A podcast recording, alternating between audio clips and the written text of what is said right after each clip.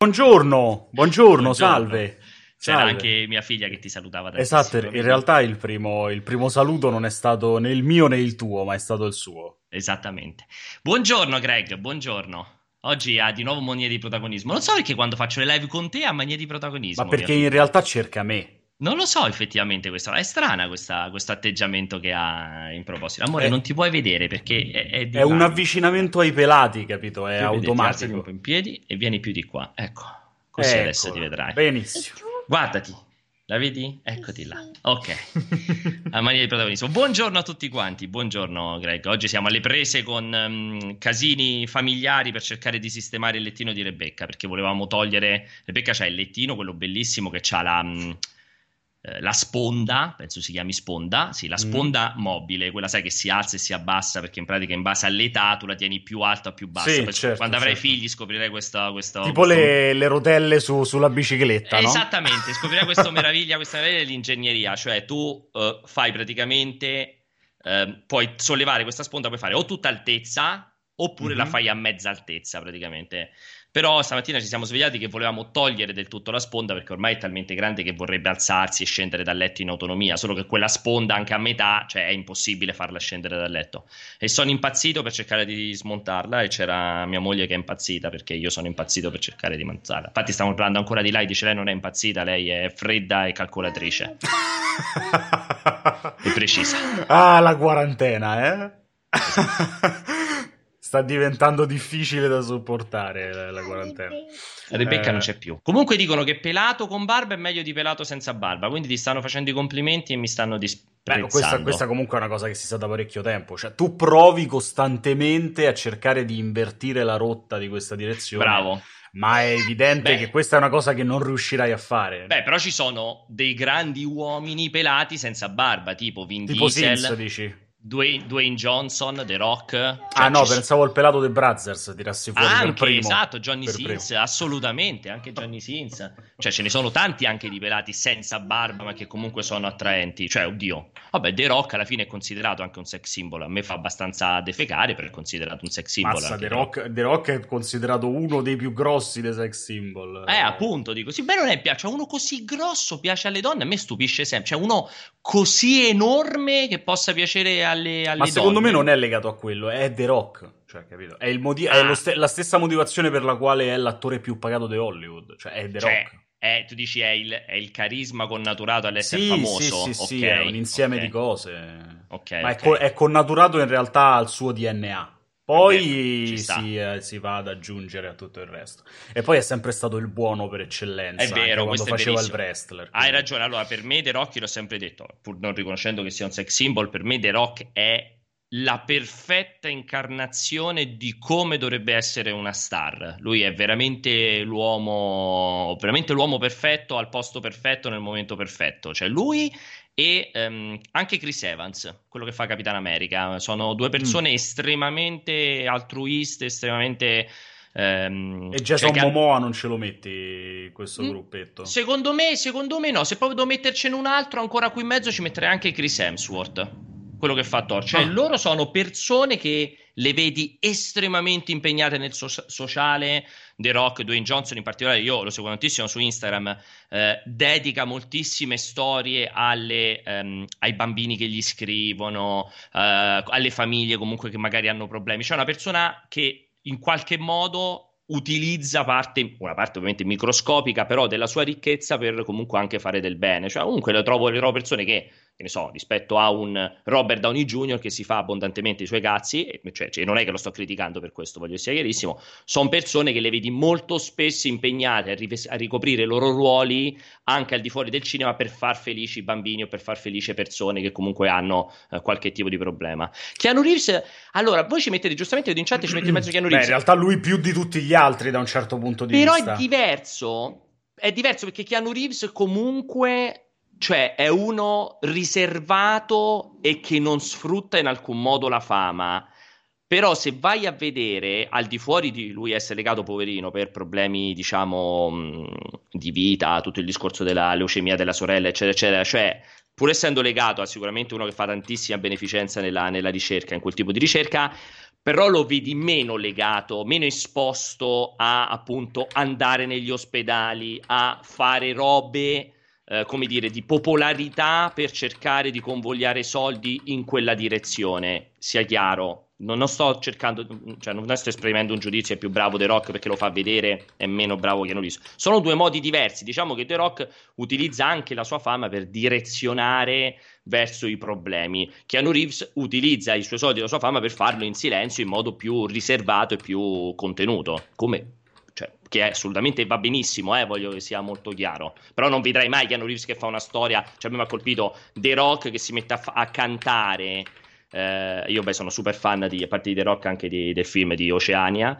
eh, che si mette a cantare, che lui fa il semidio, che si mette a mhm. cantare mm-hmm. su Instagram per questo bambino malato di, eh, di, tumore piccolino che gli aveva scritto la letterina dicendo che adorava il suo personaggio, lui si è messo a fare la storia per cantargli, per fargli sentire insomma di vicinanza, gli ha risposto, gli ha mandato i soldi alla famiglia, cioè comunque una cosa che puoi evitare di farla e, e, e la puoi fare in silenzio, la puoi fare in modo pubblico.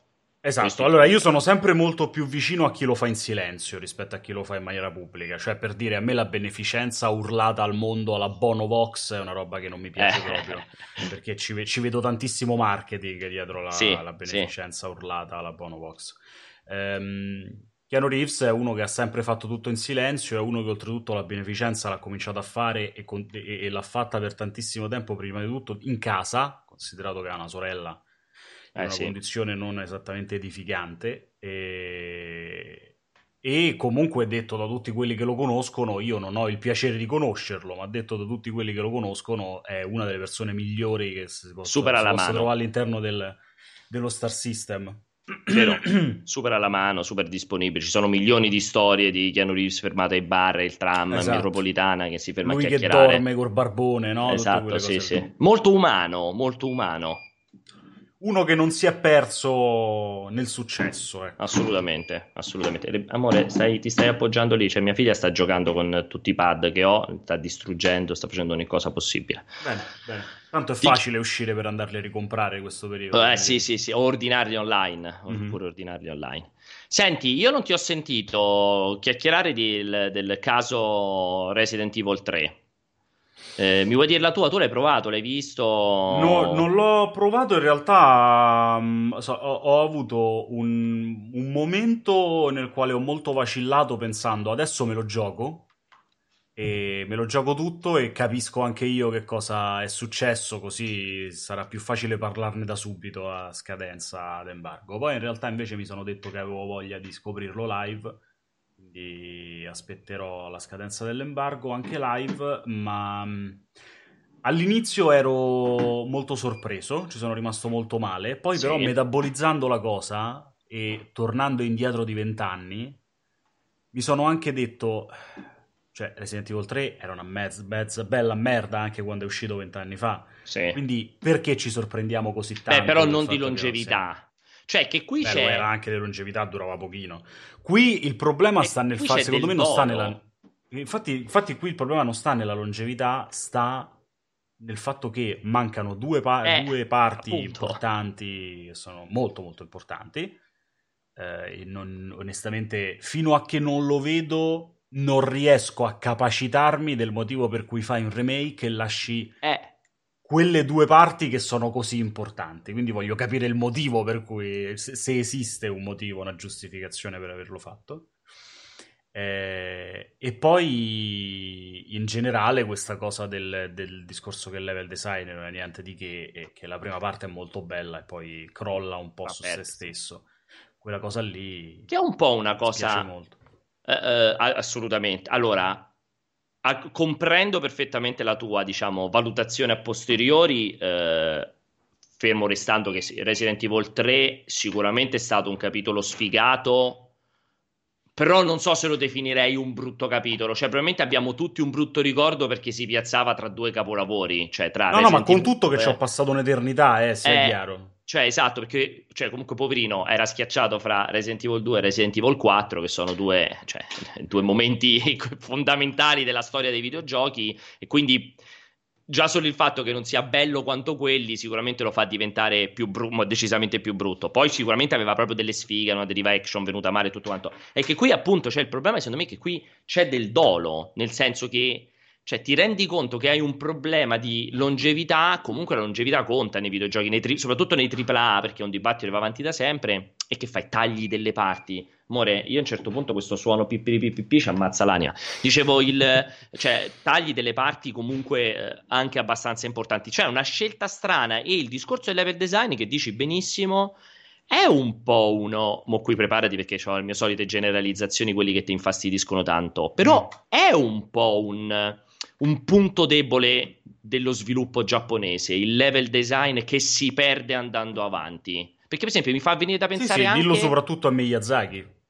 Sì, assolutamente, ma soprattutto mi viene da pensare anche a um, recentissimo, per esempio, Devil May Cry 5, che io ho trovato, mi è piaciuto tantissimo, Mm-hmm. Però chiaramente la seconda metà del gioco ha delle deficienze in termini di level design abbastanza importanti. Cioè il concetto anche della, della prosecuzione che a un certo punto diventa ad arene o comunque diventa un, un, riciclo delle ambientazioni, secondo me è abbastanza connaturato allo sviluppo giapponese in generale. Non è una cosa secondo me così, così avulsa dallo sviluppo giapponese. Poi abbiamo dei grandissimi casi di riciclaggio delle ambientazioni, mi ricordo il primo Halo che era clamoroso per come riciclava tutta la parte dell'alveare all'infinito.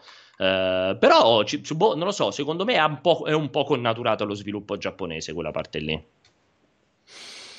Boh, non lo so, eh, non perché la frase sia la tua solita generalizzazione, eh, ma, ma mh, mm, secondo me il level design non è, non è necessariamente una grande chicca nemmeno nella, nello sviluppo occidentale. Ci sono, nell'insieme ci sono pochissimi eh, che sanno fare un gran bel level design, sì. a prescindere poi da Occidente e Oriente. È una, è una delle cose più difficili.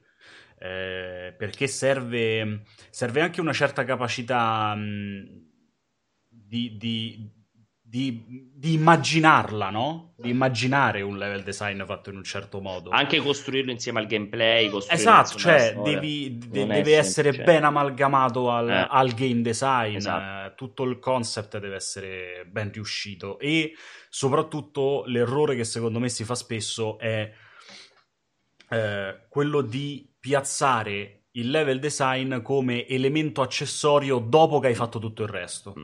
quando invece forse dovrebbe essere anche uno di quei due o tre elementi sui quali costruire poi tutto il resto, che è un po' quello che appunto fa Miyazaki nei vari Souls, no? Cioè, c'è una mappa, c'è una struttura, c'è un mondo e poi su quello andiamo a piazzare le varie cose. Sì.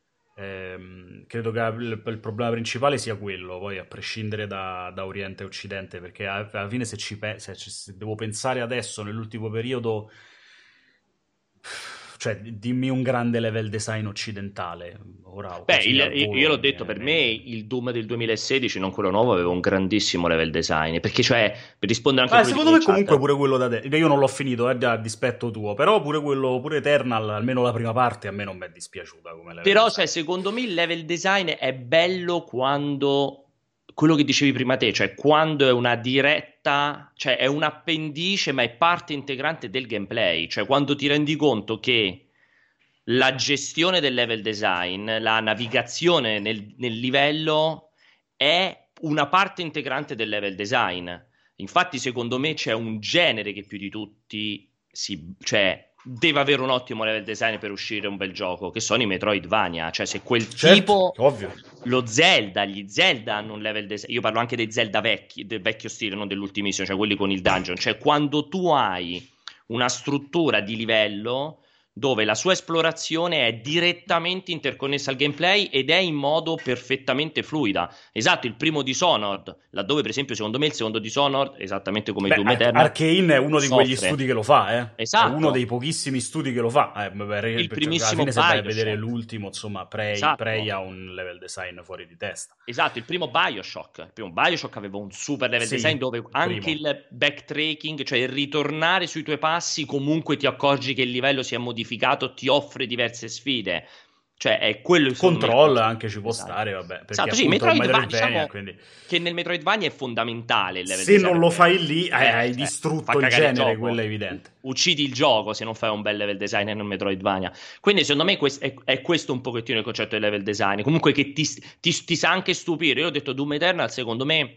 Eh, ha problematiche di level design non tanto nella struttura delle arene che rimangono eccezionali, l'ho scritto in recensione, cioè nel momento in cui entri nell'arena di combattimento le pochissime aggiunte che sono state fatte a livello di level design come eh, l'appendino, quello che, per lanciarti o i trasporti, i teletrasporti, quelli eh, gli orizzontali um, funzionano benissimo. Quindi nel momento dell'arena si capisce che quella è gente con i coglioni fumanti perché dice proprio no, te lo piazzo qui perché qui se tu sei bravo a giocare ti dà l'accelerazione giusta per scappare o far o ricominciare. Sì, è studiato in quel modo. È eccezionale, però nel mezzo tra un momento all'altro, cioè secondo me prima di tutto una, una, una parte veramente hanno perso di spessore le ambientazioni perché si riduce tutto a ambientazione demoniaca che praticamente è tutti identici cioè poi quando l'hai finito non ti ricordi manco più qual era il livello quello lì fatto in quel modo che sono tutti uguali ambientazione urbana e ha solamente secondo me un livello che è quasi verso la fine, che è veramente molto bello perché stacca da tutti gli altri. Ecco, quando tu vedi quel livello ti rendi conto che quello che hai fatto fino a quel momento era normale, che non vuol dire brutto, però vuol dire senza picchi, normale. Cioè tu l'hai fatto, sì, comunque è stato piacevolissimo, soprattutto nei combattimenti. Poi vedi quel è livello... È quasi un fregarsi da soli, dici, perché sì, ce n'è uno che stacca me, e fa... Esatto, secondo me c'è quel livello, quando ci arriverai lo vedrai, che, è, che con, sì, ho, con... ho, capito a che ti riferisci. E anche immagino. con un boss, tra l'altro è l'unico livello con un boss che poi non ti si ripresenta, quindi fatto proprio in un certo modo.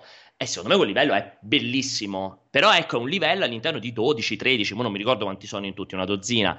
Quindi un pochettino questa cosa un po' secondo me ti fa storcere il naso, ecco, mettiamolo in questo modo qui. Poi ribadisco che vuol dire gli altri, cioè che sono normali, è un, buon, un buonissimo lavoro, non sto dicendo che fanno cagare, è un buonissimo lavoro. Anche un'altra cosa, per esempio, io mi ricordo del passato, rimanendo in questi franchise, Doom, i primi due, soprattutto il secondo, secondo me, rispetto al primo, avevano un eccezionale level design e si scontravano con un titolo che era Duke Nukem 3D, che per me aveva un level design di merda. Cioè, secondo me c'era un abisso fra il level design dei due titoli. Fermo restando che ovviamente Duke Nukem 3D aveva un suo carisma particolare legato al personaggio, cioè era forse meglio costruito intorno al di fuori del gameplay nudo, puro e crudo. Però per me i due level design erano, c'è una differenza abissale fra quei due titoli. Ehm, l'ultima domanda che vedo con la chiocciolina di Ravis, perché Dishonored 2 è inferiore al primo come level design? Secondo me nell'insieme sì. sì. Eh, ha due, due, livelli che sono fuori di testa, eh, che sì, sono sì. le due ville. Eh, la, la, casa del dottore e la villa, quella dove invece hai lo specchio, quella lì è completamente fuori di testa, quel level design lì. Ma solo quelli, per me per il re- per tu- tutto il resto del gioco è ma non solo il level design, tutto il resto del gioco in generale è molto al di sotto del primo. Cioè, molto al di sotto del primo. Sì, sì. Ma anche il primo fino ad arrivare ad un finale indecente. Eh, tra l'altro, ti ricordi il primo pure aveva il livello, quello lì nella villa, nella casa, che era eccezionale. C'erano, cioè, loro quando ci si mettono veramente spaccano i culi anche loro. Uh, però sì, per me il secondo è inferiore in tutto rispetto. Sono d'accordissimo con te, inferiore in sì, tutto. Anzi, anzi, guarda, sono risaliti molto con il, il DLC quello stand alone. Sì, sì la morte eh, dell'esterno esatto, lì. Esatto. Lì era, era, mm, si era ritrovata quasi la qualità del primo. Eh, ma comunque tra, tra, il primo e il secondo io resto convinto che ci sia un abisso proprio. Mm, sono d'accordissimo, sono d'accordissimo. Perfettamente d'accordo. Ho visto che me lo state continuando a chiedere, ne approfitto per rispondervi se Rebecca videogioca. No, in realtà Rebecca zero come videogiochi, proprio zero, fa qualche cosina, è capitato di fare qualcosina veramente molto stupida col cellulare o con, sì, con l'iPad, io ho un iPad mini di mille anni fa che ogni tanto le davo in mano, qualcosa di disegnare, qualche mini giochino stupidissimo che salti e basta, però non, assol- non ha minimamente es- espresso in questa fase il suo videogioco né eh, apprezza guardare eh, io che gioco, comunque qualsiasi tipo di videogioco, zero. Da questo punto di vista proprio zero. Però è ancora molto presto, ragazzi, ha tre anni, eh, non è che ne ha 40, sì, quindi... Veramente molto molto presto. È una Magari non lei... hai nemmeno trovato la cosa che la attrae. No, probabilmente, esatto. Sì, sì. Non mi ci sono neanche messo. Eh, ragazzi, Con Doom cioè... non mi sembra la no, cosa più adatta. Esatto. Ecco, no. Però per esempio mi sono accorto che eh, mi è già scattata la, questi- la, la, roba in automatico che quando sto giocando, tipo per esempio quando facevo la recensione di Doom, mi assicuravo che lei non fosse nei dintorni per esempio, mi è già venuto in automatico quella cosa lì, cioè che non, che non rischi di guardare quel tipo di violenza o quel tipo di eh, sì, quel tipo di violenza, di, di, crudeltà, di crudezza mi viene automatico. Infatti, stavo sempre attento che fosse di spalle, perché ho detto qua come sto con la configurazione è un po' drammatica, la configurazione del computer, che stesse di spalle o che stesse magari in camera sua e così via prima di mettermi a, a recensirlo. Rispetto a un The Division, The Division 2, pure se, cioè, non, mi, non mi creo problemi se le capita di guardarlo, ecco, mettiamolo in questo modo. Mm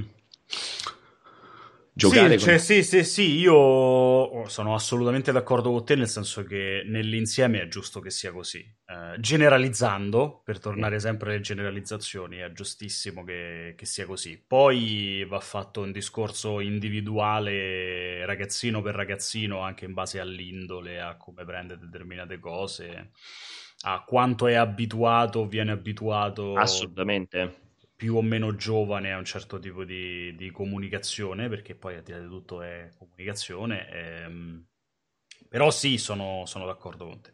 L'importante, la cosa più importante di tutte, credo che resti comunque il fatto che anche nel momento in cui decidi di, di mettere tuo figlio a giocare a eh, GTA a 6 anni, a 7 anni, così come quando era successo a me, parte che erano dei GTA diversi perché erano quelli dall'alto con le pernacchie quando passavi sopra la gente, quella roba lì, quindi era una situazione molto diversa. Ma la cosa importante è che ti premuri di non piazzare tuo figlio là davanti e andarti a fare i cazzi tuoi, ma di restare lì davanti e cercare di essere un buon insegnante anche in quelle cose. Ehm, mm, allora, ci sono un sacco di domande sulla questione dello sblocco de- delle chiavi di, di Resident Evil. Eh, ragazzi, se l'avete preso PC, io eh, dubito fortemente che possa sbloccarsi a mezzanotte, perché Steam non aggiorna praticamente mai a mezzanotte, a differenza delle console. Quindi se l'avete preordinato console, molto probabilmente sì. PC, ora vi dico se c'è scritto, probabilmente c'è già scritto un orario. No, perché c'è scritto solo data di rilascio prevista il 3 aprile. di solito alle 17 su Steam. Sì, solitamente è tra le 17 e le 19. Esatto. A meno che non fanno cose particolari per cui parte nella nostra nottata, tipo alle 5, alle 6. Esatto. A volte capita. Ma solitamente è tra le 17 e le 19. Eh, mm, secondo me è molto molto improbabile, anzi quasi impossibile, eh, che si sblocchi a mezzanotte se l'avete preso PC.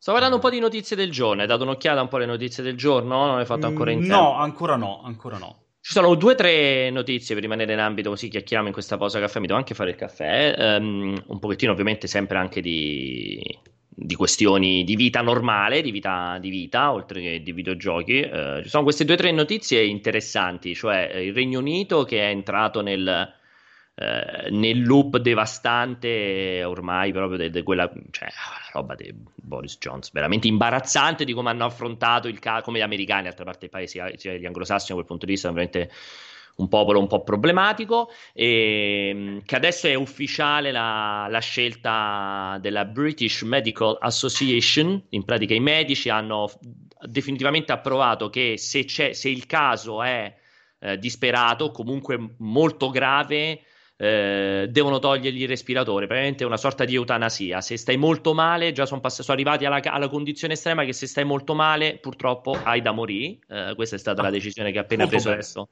Esatto, l'In- l'Inghilterra che ha superato le 2300 vittime, quindi questo è quello che succede quando spari le cazzate con l'immunità di gregge e lasciamo tutto aperto. Io veramente non capisco quella roba lì. Cioè, già noi siamo arrivati in ritardissimo, quindi già vedi in paese del terzo mondo come l'Italia che arriva in ritardissimo e comunque riscoppia il casino. Cioè, Secondo me lo ammazzano quello... comunque Johnson, arriva qualcuno lo ammazza. Sì, dico, cioè, vedi quello e invece di dire, oh, ma sai cosa, quasi quasi io ma faccio un po' meglio dell'Italia, cerco di intervenire prima. No, nonostante vedi quello, dici pure, ma chi se ne frega, andiamo avanti così. Veramente devi essere ritardato. E alle Filippine, invece, leggevo, Filippine, classico paese dove, la, come dire, la legalità è importante, è stato il governo autor- autorizzato che se violi la quarantena i, me- i, militari e le forze dell'ordine ti possono sparare, sparare per uccidere proprio. Quindi non è male anche quella roba lì. Quindi la quarantena, quella, come, quella importante, diciamo.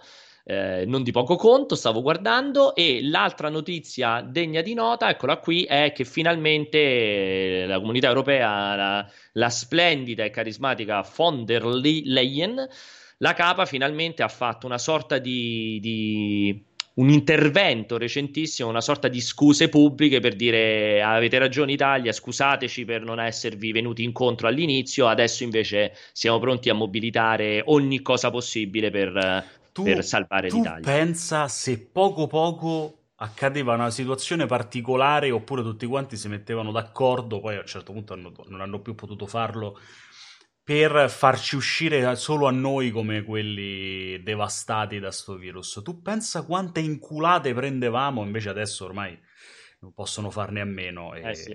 devono Vero. necessariamente fare un gigantesco mea culpa. Vero, vero, vero. Comunque, boh, è incredibile questa roba qui. Eh, non lo so, eh, voglio capire dove vanno a parare. Adesso ho visto aperto anche che finalmente Conte aveva ha parlato, insomma, per, per mh, aumenta, per allungare insomma tutte le misure come già si sentiva da una vita e mezza fino al 13 aprile, anche se boh, io continuo, a me questa, questo continuo prolungare a a, a, insomma, scadenzare questi prolungamenti, queste restrizioni. Capisco che ti servono per cercare di tenere un po' a bada il popolo con la falsa speranza. Adesso resettiamo di nuovo il timer per uscire al 13 aprile poi scopriremo che diventerà il, il, maggio, il 4 maggio, poi scopriremo che prolungherà fino al 14 giugno, eccetera, eccetera. Però, cioè, perché dire il 13 aprile? Cioè, chi, chi ci crede che fra 11 giorni riandiamo in giro. Buh, vabbè, io, io, questa cosa purtroppo non, non riesco a... Lì, lì in realtà io lo capisco, cioè devi, devi, è meglio che vai per gradi. Perché dire tutto insieme alla gente dopo un mese gliene presenti subito insieme un altro, ammesso che basti poi, gliene presenti tutto insieme subito un altro, eh, cioè non so se hai visto quello che ha cominciato ad accadere, gente che usciva fuori e urlava. Sì. Um, sì, sì. Cominciamo a ammazzare la gente in giro se non ci fate uscire di casa. Cioè, siamo a questo livello in Italia. Non lo so. Comunque leggevo, io continuo a ripeterlo che per me il 4, prima del 4, cioè riapriremo il 4 maggio, ma... Ma non tutto, sta, a scaglioni. A sca- cominci, cominci a fare sì, alcune cose. Assolutamente. Riaccendi le aziende, secondo me, riaccendi le aziende, le fabbriche, le aziende, cioè fai ripartire quel tipo di economia grande, poi subito dopo quella al dettaglio ma cioè, lo continuiamo a ripetere tutte le volte, io vedo molto realistica una, una situazione medio-lunga, più lunga che media, eh, in cui veramente ristoranti, bar, pub, eh, negozi di, di, di, di, qualsiasi cosa, di elettrodomestici, di vestiti, tutti quanti manterranno il concetto dell'ingresso scaglionato con file fuori con comunque un numero di persone molto limitato all'interno, anche ristoranti, cioè secondo me si dovranno tutti attrezzare per fare veramente un tavolo sì, due no, o una cosa del genere, eh, per un periodo mediamente lungo per tenere a bada e comunque per me i luoghi di aggregazione, i cinema, i teatri, queste robe qui, per me le discoteche rimarranno chiusi cioè, anche tutta l'estate. Cioè, per me, forse veramente dopo l'estate, se come diceva Umberto, scopriamo che comunque in estate, per qualche strana congiuntura astrale, veramente si riducono pesantemente i casi in modo naturale allora magari dopo l'estate si può pensare di aprire anche quella parte lì, ma io mi aspetto veramente un periodo eh, cioè, molto lungo in cui riprenderemo a uscire per strada, riprenderemo a vederci, ognuno a casa sua, ogni tanto ai ristoranti, ogni tanto ai bar, ma con tantissime, eh, con tantissime restrizioni, tantissime restrizioni. Eh, secondo me è, mo- è, molto molto difficile che so, so sono molto d'accordo con te ed è estremamente difficile che si riesca a tornare alla normalità mm. prima del prossimo autunno vero eh, alla piena normalità eh. sì, per pr- pr- prima, prima de- e poi oltretutto lì ci sarà da capire il prossimo inverno esatto. come andrà se ritornerà se saremo pronti ad affrontare la, la, situazione. Quindi è tutto assolutamente in divenire. Um, comunque, secondo me, ieri lui è stato anche abbastanza. senza dare le specifiche, ma è stato anche abbastanza uh, realista da questo punto di vista. Eh, perché ha parlato della fase 2 e della fase 3 e se uno prova a leggere un attimo tra le righe eh, è, evidente da quello che ha detto che con la divisione fase 2 e fase 3 sostanzialmente prima della fase 3 cazzo che torniamo a un certo tipo di normalità. C'è tutta una fase di convivenza col virus e durante una fase di convivenza col virus è ovvio che non puoi tornare a fare i concerti sì. in spiaggia a metà giugno. Spiaggia, spiaggia sì, sarà, sarà, sarà, la grande vittima di quest'estate, secondo me. La spiaggia, la montagna, insomma, quella roba, quel tipo di turismo lì, secondo me. Io non so che faranno veramente su quella parte lì. Sono proprio curioso sulla parte dei, dei parchi, delle spiagge, perché comunque non puoi neanche immaginare di riaprire, cioè di, di, dire ok, possiamo andare tutti in giro con la facciamo finta di dire bueno, andiamo tutti in giro con la mascherina. La mascherina è vivamente consigliata eh, però non puoi neanche pretendere che a quel punto la gente a giugno, a luglio, agosto non se ne vada veramente in spiaggia, non se ne vada veramente in, uh, al parco e così via. Cioè, devi prevedere quella roba lì che possa succedere. Mi chiedo come faranno a, a contenerla, cioè faranno una normativa che non puoi avere. Uh, gli ombrelloni devono essere più distanziati, che la spiaggia è a numero chiuso o, cioè, non lo so, è complessa un pochettino questa roba qui, perché dopo un periodo di questo tipo arriviamo alle... Sembra una cazzata, ma siamo stati a casa un mese, staremo a casa di più di un mese. Inizia il caldo, inizia l'estate. Comunque, l'Italia, gli italiani sono un popolo di eh, persone a cui che, che, apprezzano sia la spiaggia che la montagna. Comunque, aspe- apprezzano molto l'estate, aspettano molto l'estate. Eh, cioè, ti devi preparare a fare delle norme di un certo tipo, perché altrimenti quella cosa ti risfugge di mano in un istante. Ma certo, un istante. certo. A me diciamo che tutto questo fa molto molto ridere, mm, poi vabbè, a un certo punto divento anche impopolare, quindi me ne rendo conto, però a me tutto questo fa da una parte ridere, dall'altra mi fa andare al sangue al cervello tutta la gente che ancora continua a parlare di questa situazione e a prendersela con... Uh, Conte, che non è assolutamente una figura che io ho sempre che, che io ho esaltato nel tempo, eh, anzi tutt'altro, ma che se la prende con lui perché sta gestendo di merda questa situazione. Io vorrei vedere chiunque altro di quelli che sta in quella cerchia lì in grado di gestire meglio una situazione del genere che è senza precedenti, molto, molto semplicemente senza precedenti. Quindi credo che in ogni caso comunque servano um, un certo, certa, un certo tipo di prontezza di riflessi e un certo tipo di fermezza. Eh, e, e, poi tutto il resto è proprio quella politica spicciola fatta, eh, di, sì, sì, di, sì, fatta solo ed esclusivamente di screditare l'altro piuttosto che cercare di costruire qualcosa.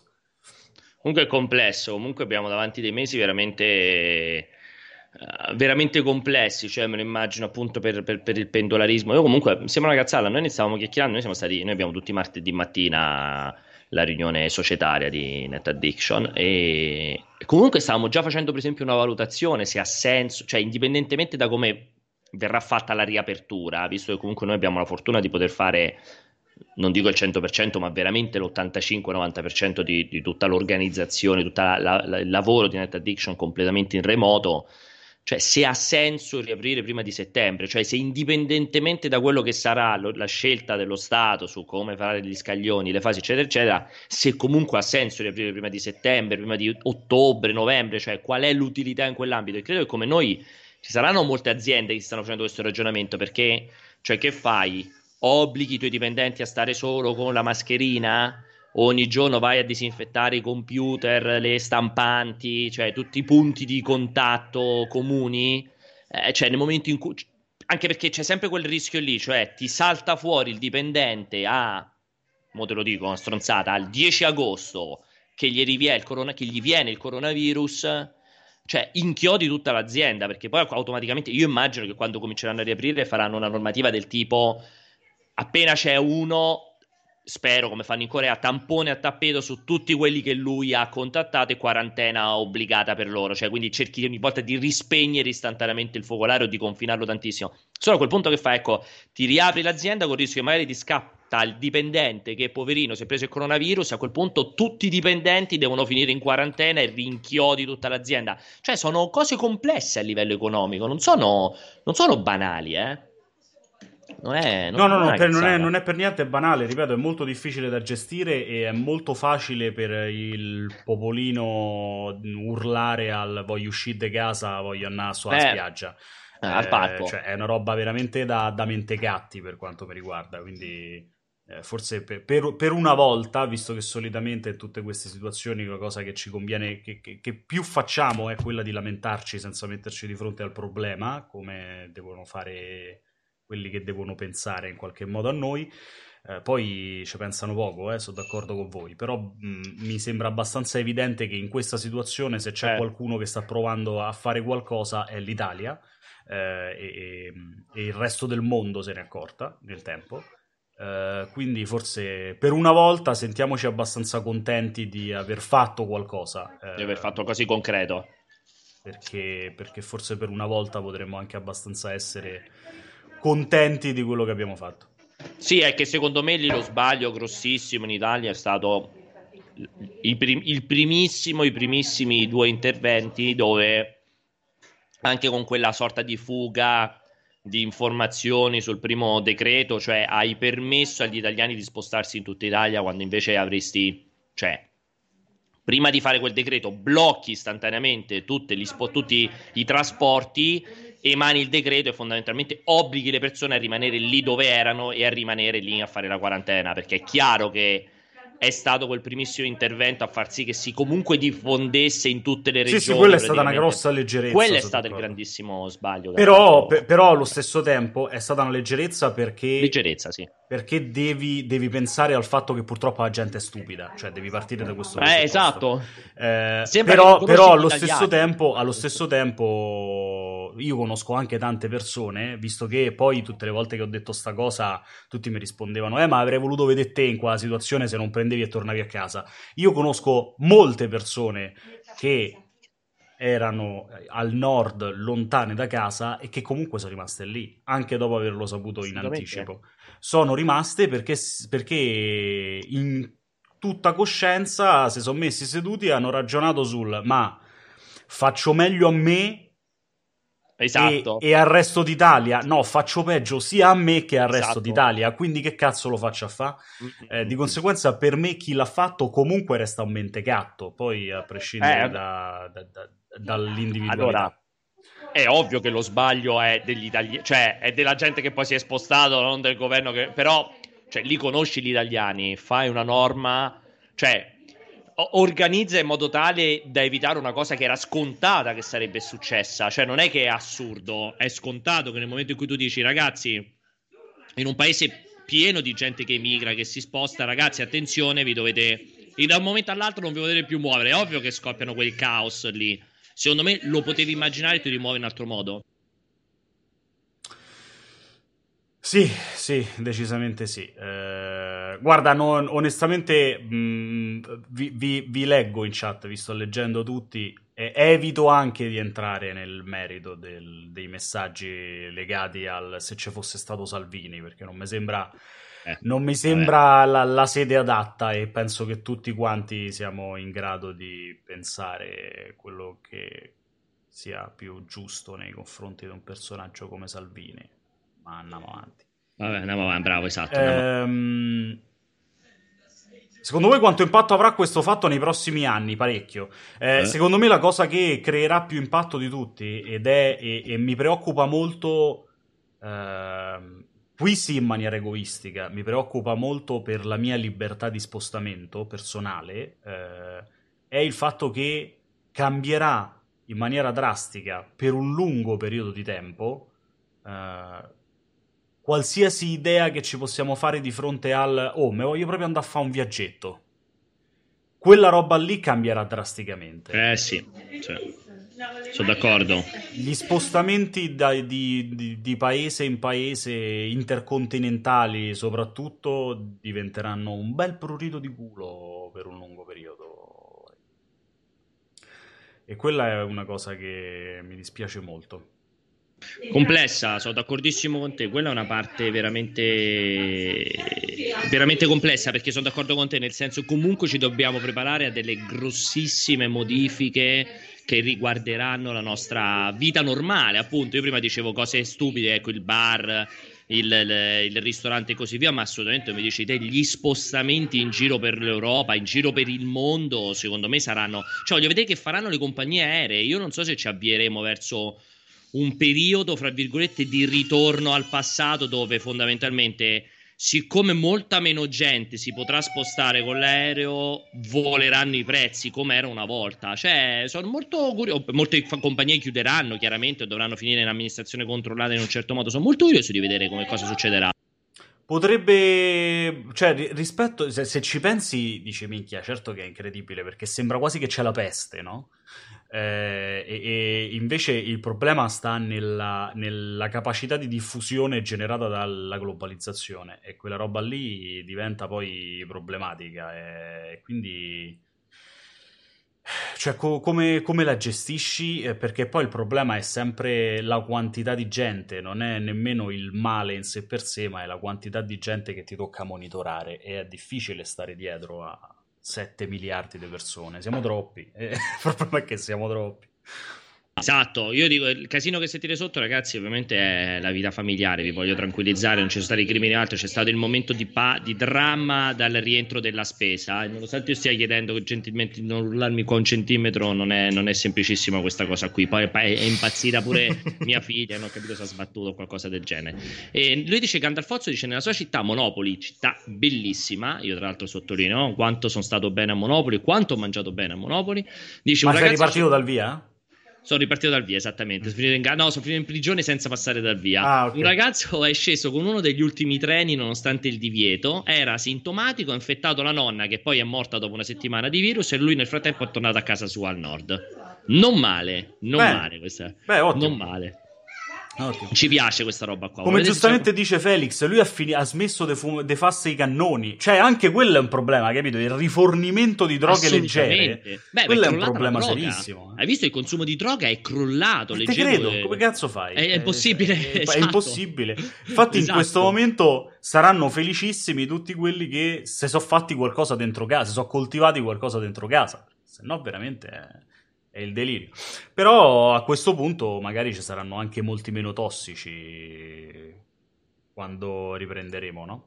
O magari molti parlo di quelli, parlo di quelli veri, non di quelli che si fanno le No, cannette, perché magari invece ci sarà veri. una tale bulimia di dover, come dire, fare tutto il possibile contemporaneamente che magari invece al contrario ci riempiremo di tossici che dopo questa cosa qui dicono voglio a tutti i costi adesso provare la droga perché se dovessi ricapitare una roba del genere e non ho fatto in tempo a provarla è un problema. Eh, non lo so, non lo so, è, è potente questa Ma cosa. Ma pensa se lo trovi qualcuno che oltretutto ti vende tipo 10 grammi di ganja. Quanto, quanto, te la vende? A Mamma 1000 mia. euro oggi. Mamma cosa... detto, come i voli, è come i voli. Eh, a quel punto sì, potrebbe, sì, diventa... sì. potrebbe, essere di tutto di più. Bisogna, bisogna proprio vedere sta roba qui. Ma ma problemi, problemi. Sto guardando ancora. Ah, pure le auto. Vabbè, ma tutto, ragazzi. I consumi proprio sarà un problema. Assolutamente. Le auto è veramente l'implosione. Ma anche la compravendita delle, delle case è comunque un'implosione. Cioè, è il turismo, ho detto prima. Cioè, bisogna capire veramente che, che diavolo va a succedere da, da questo punto di vista. Cioè, boh.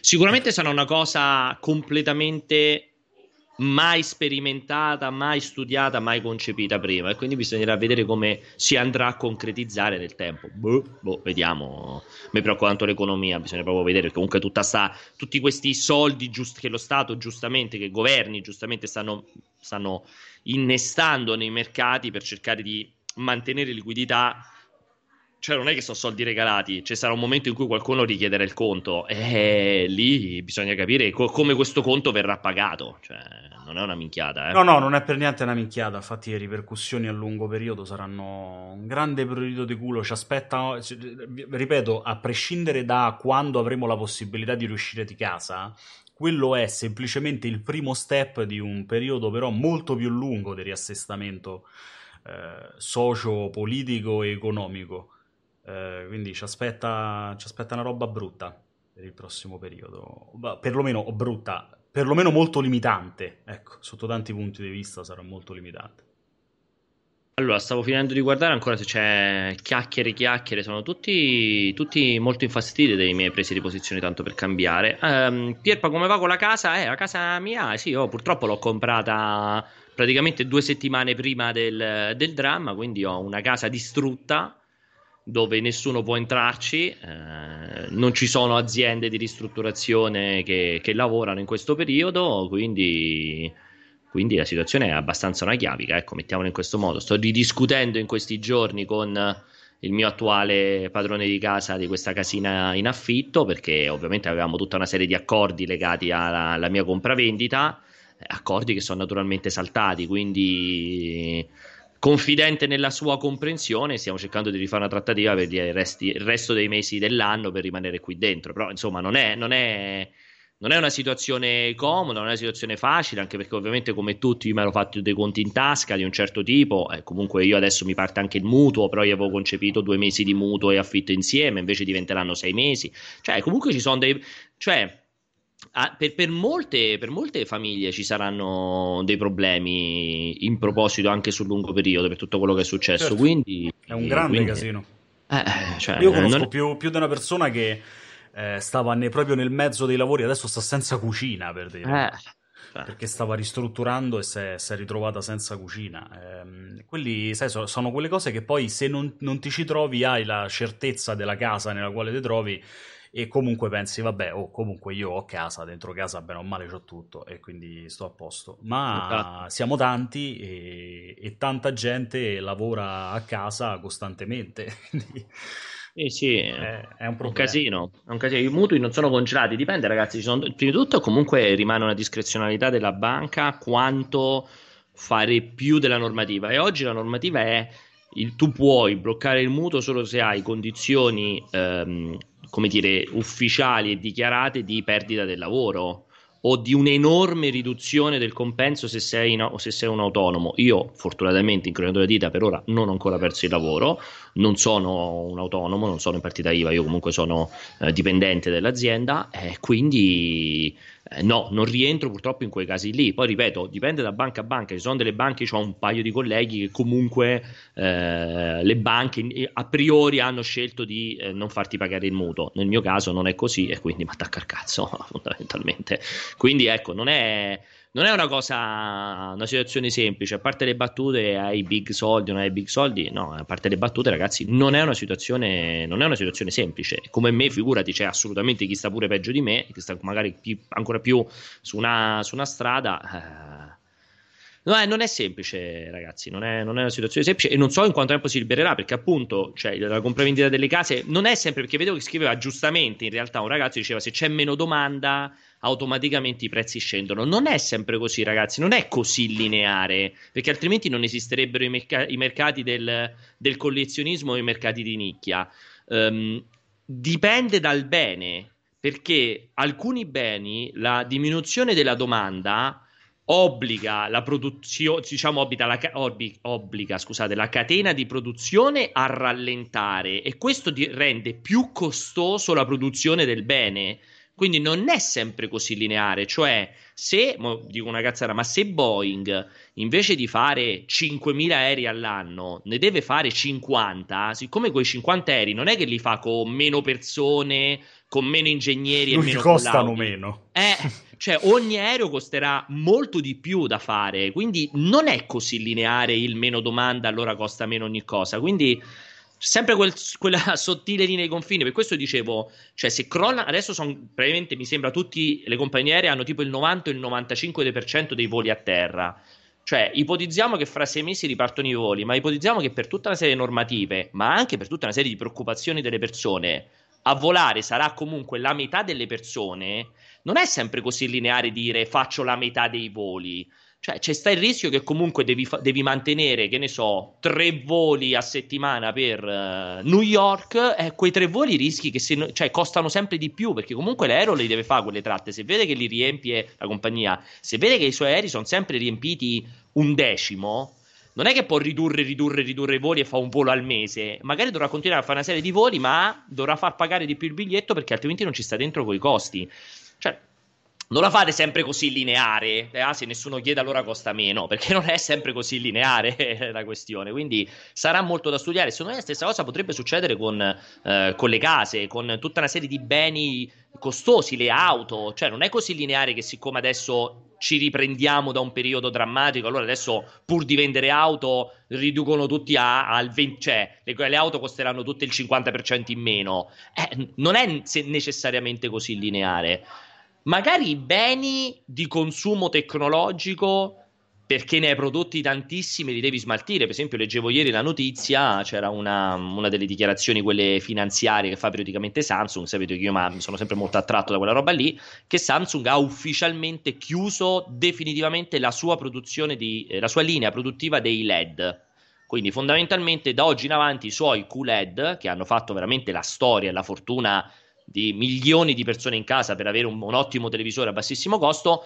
basta, ha smesso di farli perché ne ha talmente tanti in magazzino e continua a crollare la, il consumo e la richiesta che ha deciso di chiudere quelle linee per, per, convertire nell'arco di sei mesi, un anno, un anno e mezzo, tutti in produzioni di OLED. Quindi anche Samsung finalmente inizierà a ah, fare. Quindi alla fine si decidono anche loro. Sì, esattamente, anche se vorranno mantenere la linea Quantum Dot, ma spostarla sui, sugli OLED in un modo ancora da definire.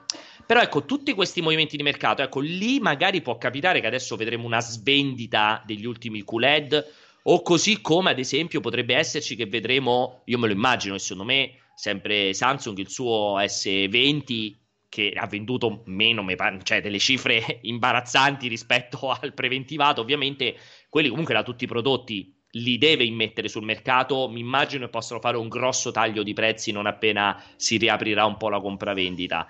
Eh, però, ripeto, non è sempre così tutto lineare. No, no, OLED farà Samsung, non micro LED, OLED proprio. Quindi vediamo, vediamo. Vediamo che succederà. Però ecco, non la fate così lineare.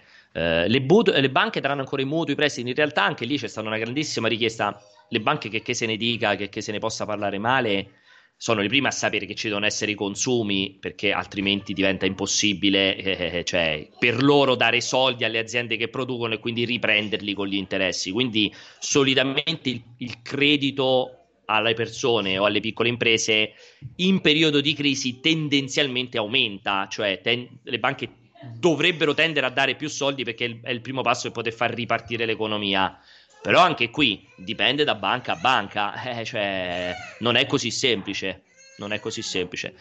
Eh, per le tre, allora, se volete l'aggiornamento, poi ti lascio un po' chiacchierare, Emma, che so che avrai mille domande o mille cose che hai visto. Eh, l'aggiornamento per quanto riguarda le tre di Los Angeles, no, confermo che noi abbiamo ancora perso il 100% in questa fase. Eh, tutti i voli non c'è verso di riprenderli e tra l'altro ormai stanno anche, da un po' di tempo, hanno anche scadenzato l'assistenza clienti, cioè ti danno assistenza solo se il tuo volo è tra 7 massimo 14 giorni, eh, quindi se ne riparlerà molto più avanti.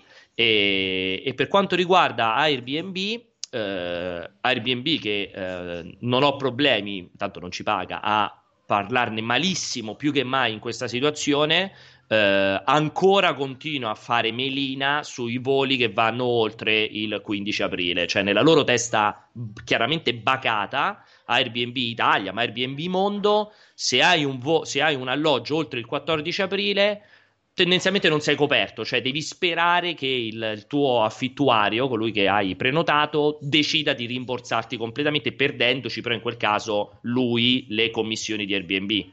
Um, e quindi per il momento sto, sto così bloccato perché io ho scritto, continuo a scrivere al tizio americano lui mi continua a dire devi sentire Airbnb perché io non ci voglio rimettere i soldi. E Airbnb tendenzialmente non risponde mai, quindi grazie come al solito all'assistenza ai clienti di Airbnb, sono sempre velocissimi a prendersi i soldi e sempre silenziosi quando si tratta di restituirli. Eh, Airbnb non risponde da questo punto di vista e sto aspettando che arrivi sto 14 aprile perché a quel punto il 14 aprile dovranno dire cosa faranno per, per, per dopo ma con il rischio che decidano fino al 30 aprile, poi dopo decidono fino al 7 maggio e andranno avanti così magari per, ehm, per tre mesi. Quindi non lo so, io su quelle robe mi dispiace, come il discorso delle compagnie aeree, io sulla GDC di San Francisco ho perso tutti i soldi delle, dei voli, ho perso, la mia azienda ha perso tutti i soldi dei voli, eh, abbiamo ripreso i soldi della casa perché fortunatamente la casa che avevamo affittato aveva la, il rimborso totale fino a tipo 48 ore prima della partenza eh, però le compagnie aeree ho perso tutti i soldi con quel magheggio orripilante fatto da Lufthansa che non so se te l'ho raccontato Greg, praticamente no. Lufthansa, io, noi avevamo il volo che era tipo Roma-Monaco, Monaco-San Francisco, immaginati una cosa del genere. Praticamente Lufthansa che ha fatto? Ha cancellato il giorno prima il volo Roma-Monaco e mi ha lasciato il Monaco-Los Angeles e il Los Angeles-Monaco scrivendomi del tipo arriva a Monaco e poi ne parliamo, praticamente, tipo una roba del genere. Cioè, io ah, ti ho cancellato bene. dall'Italia alla Germania perché, non, perché, adesso non si può più viaggiare dall'Italia alla Germania perché al momento appunto avevano chiuso i voli e tutto quanto. Però quello là per l'America invece è ancora aperto, quindi per me è valido. cioè, provate a scrivere dappertutto, ma è proprio, cioè, come scrivere... Ma questa roba è fuori di testa. Però, eh, cioè... per me lo Stato, che su, per esempio, per me su questa roba lo Stato dovrebbe dire sei un'azienda che opera sul mercato italiano, allora guarda bene, funziona in questo modo. Nei prossimi tre mesi, qualsiasi acquisto che il popolo italiano ha fatto con te lo rimborsi senza parlare. Se non ti va bene, puoi chiudere. Cioè, domani chiudi e non ritorni più in Italia. Non riopererai mai più in Italia.